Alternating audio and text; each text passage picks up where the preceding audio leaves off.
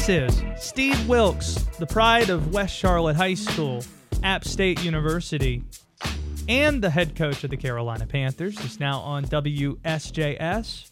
Coach, the time is appreciated. And since it's state championship week for high school football, what memories immediately shoot into your head when I bring up your state playoff days at West Charlotte?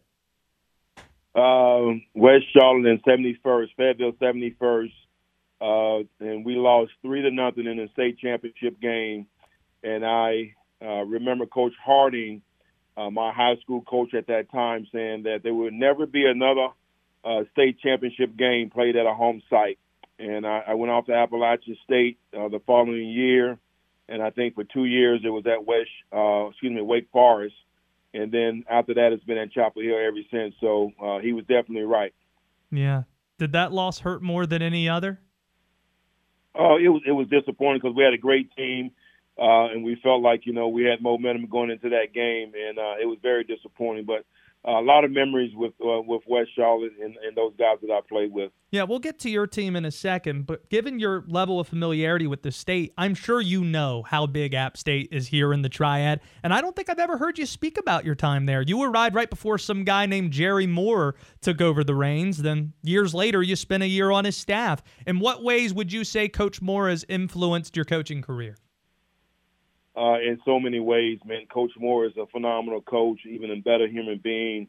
Uh, it, it's so much. I mean, we'll be talking all night in, regards to him, but the the one thing that uh, many things that I've, I've taken from him, but the one thing that stands out is that everyone had value.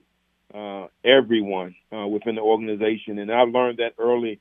Uh, and everywhere I've been, particularly been in a leadership role, uh, whether it's the custodian in, in the building, uh, to the starting quarterback. You know, everybody has value within the organization, and he treated everyone uh, like that. You know, uh, we had a strong walk-on program there.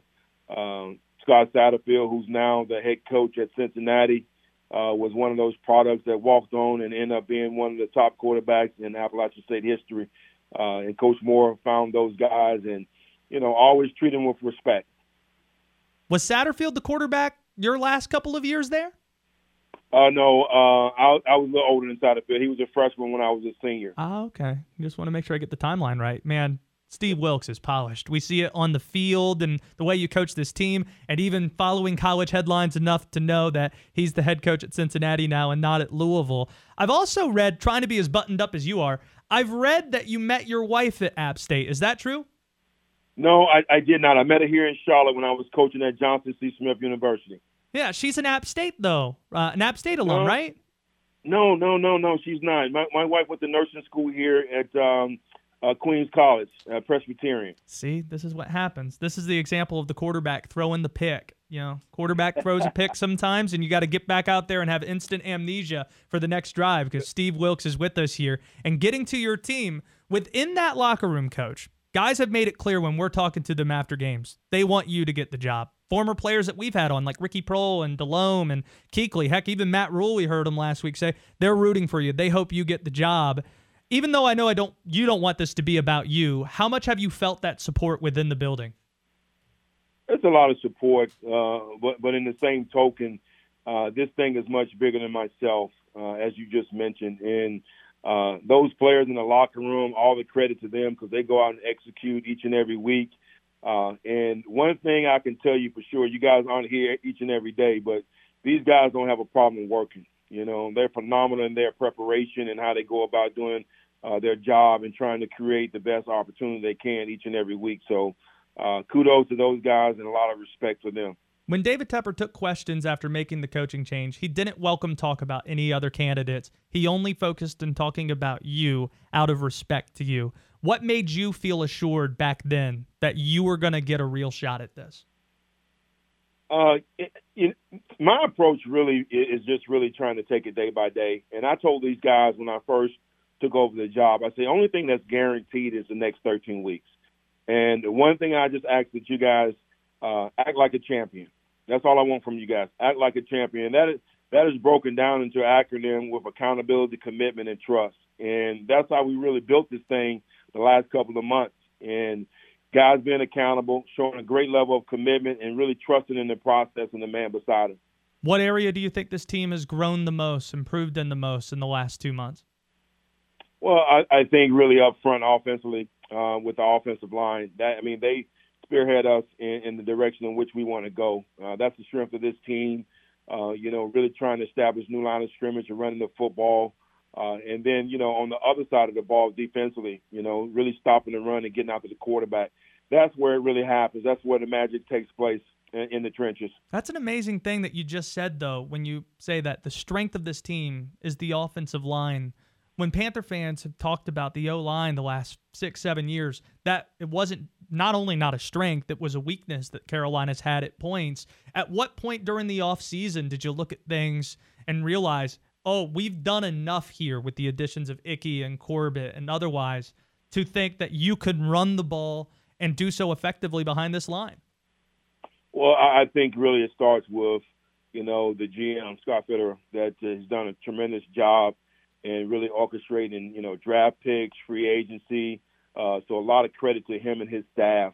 Uh, and then the, the the mindset of bringing in a veteran offensive line coach like James Campen, uh, who I know real well. We worked together in Cleveland. Um, a lot of respect amongst his peers and the things that he's accomplished. So uh, with with those two things in place, man, these guys have really adopted the mindset of the, you know, blue collar man, lunch pail, come to work, and let's just get it. So um, you know, again, they've they've done a tremendous job in how they go about their day to day tasks. Steve Wilks is with us here on WSJS, and before we let you get off to more important things, we got to get to the most important topic here. Last week, or really the last month, and talking to guys, I heard Burns just offhand refer to you as Denzel, and you've got the nickname Denzel, as in Denzel Washington. And in honor of your appearance, we've made our producer Will, who's seen none of the good movies, watch Training Day and Inside Man for the first time.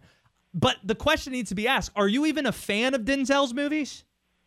Man, um, I'm probably the number one fan. He's he's probably one of my, my favorite actors.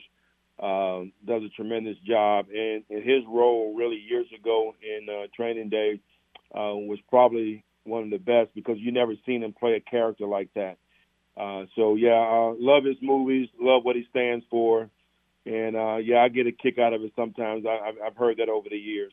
Do you think they remind you? Do you think you remind them more of the Training Day character or the Remember the Titans coach? Well, I, I tell you quickly, if you go back in, in, in history or even some of the present players, they'll talk. They'll tell you it's probably a little bit more of the Training Days. okay, so we've made our producer watch these movies. He's seen it before. Give me another Denzel movie that maybe our producer can watch that he hasn't seen before. We've given him a few. Give give us another if oh, there's one that you could throw out there. I'm I'm trying to think of the one when his son was in the hospital. Oh, John Q. John Q. John Q. All right. Yeah, that that was phenomenal. You know, uh, that was a good role there, and just being a father myself, it's just you know the love and passion that he had uh, for his son and what he wanted to do for him. It's just, yeah, that was a great movie. In press conferences, like a couple weeks ago, you pointed out there's always one person in the press conference that asks the question that gets on your nerves a little bit. I hope this conversation hasn't served as us being the one. but on the way out, since you're, we're on in the triad, like just this state, you know, you're, you're the head coach of the Carolina Panthers. There are you know, Charlotte's a different city than Raleigh, and the Triad's different than other parts. But the Panthers are the one team that everybody seems to root for. So, do you, as being a North Carolina guy, true and true, do you have a sense for that? Like the entire state is behind what you guys do? Uh, yes, you know it, it's great support here in in the Carolinas, in, in both North and South Carolina, and we have some of the greatest fans um, in, in, in sports. So uh, to to be a part of this in, in, in so many ways for being a local uh, kid growing up here in Charlotte, always being a Panthers fan.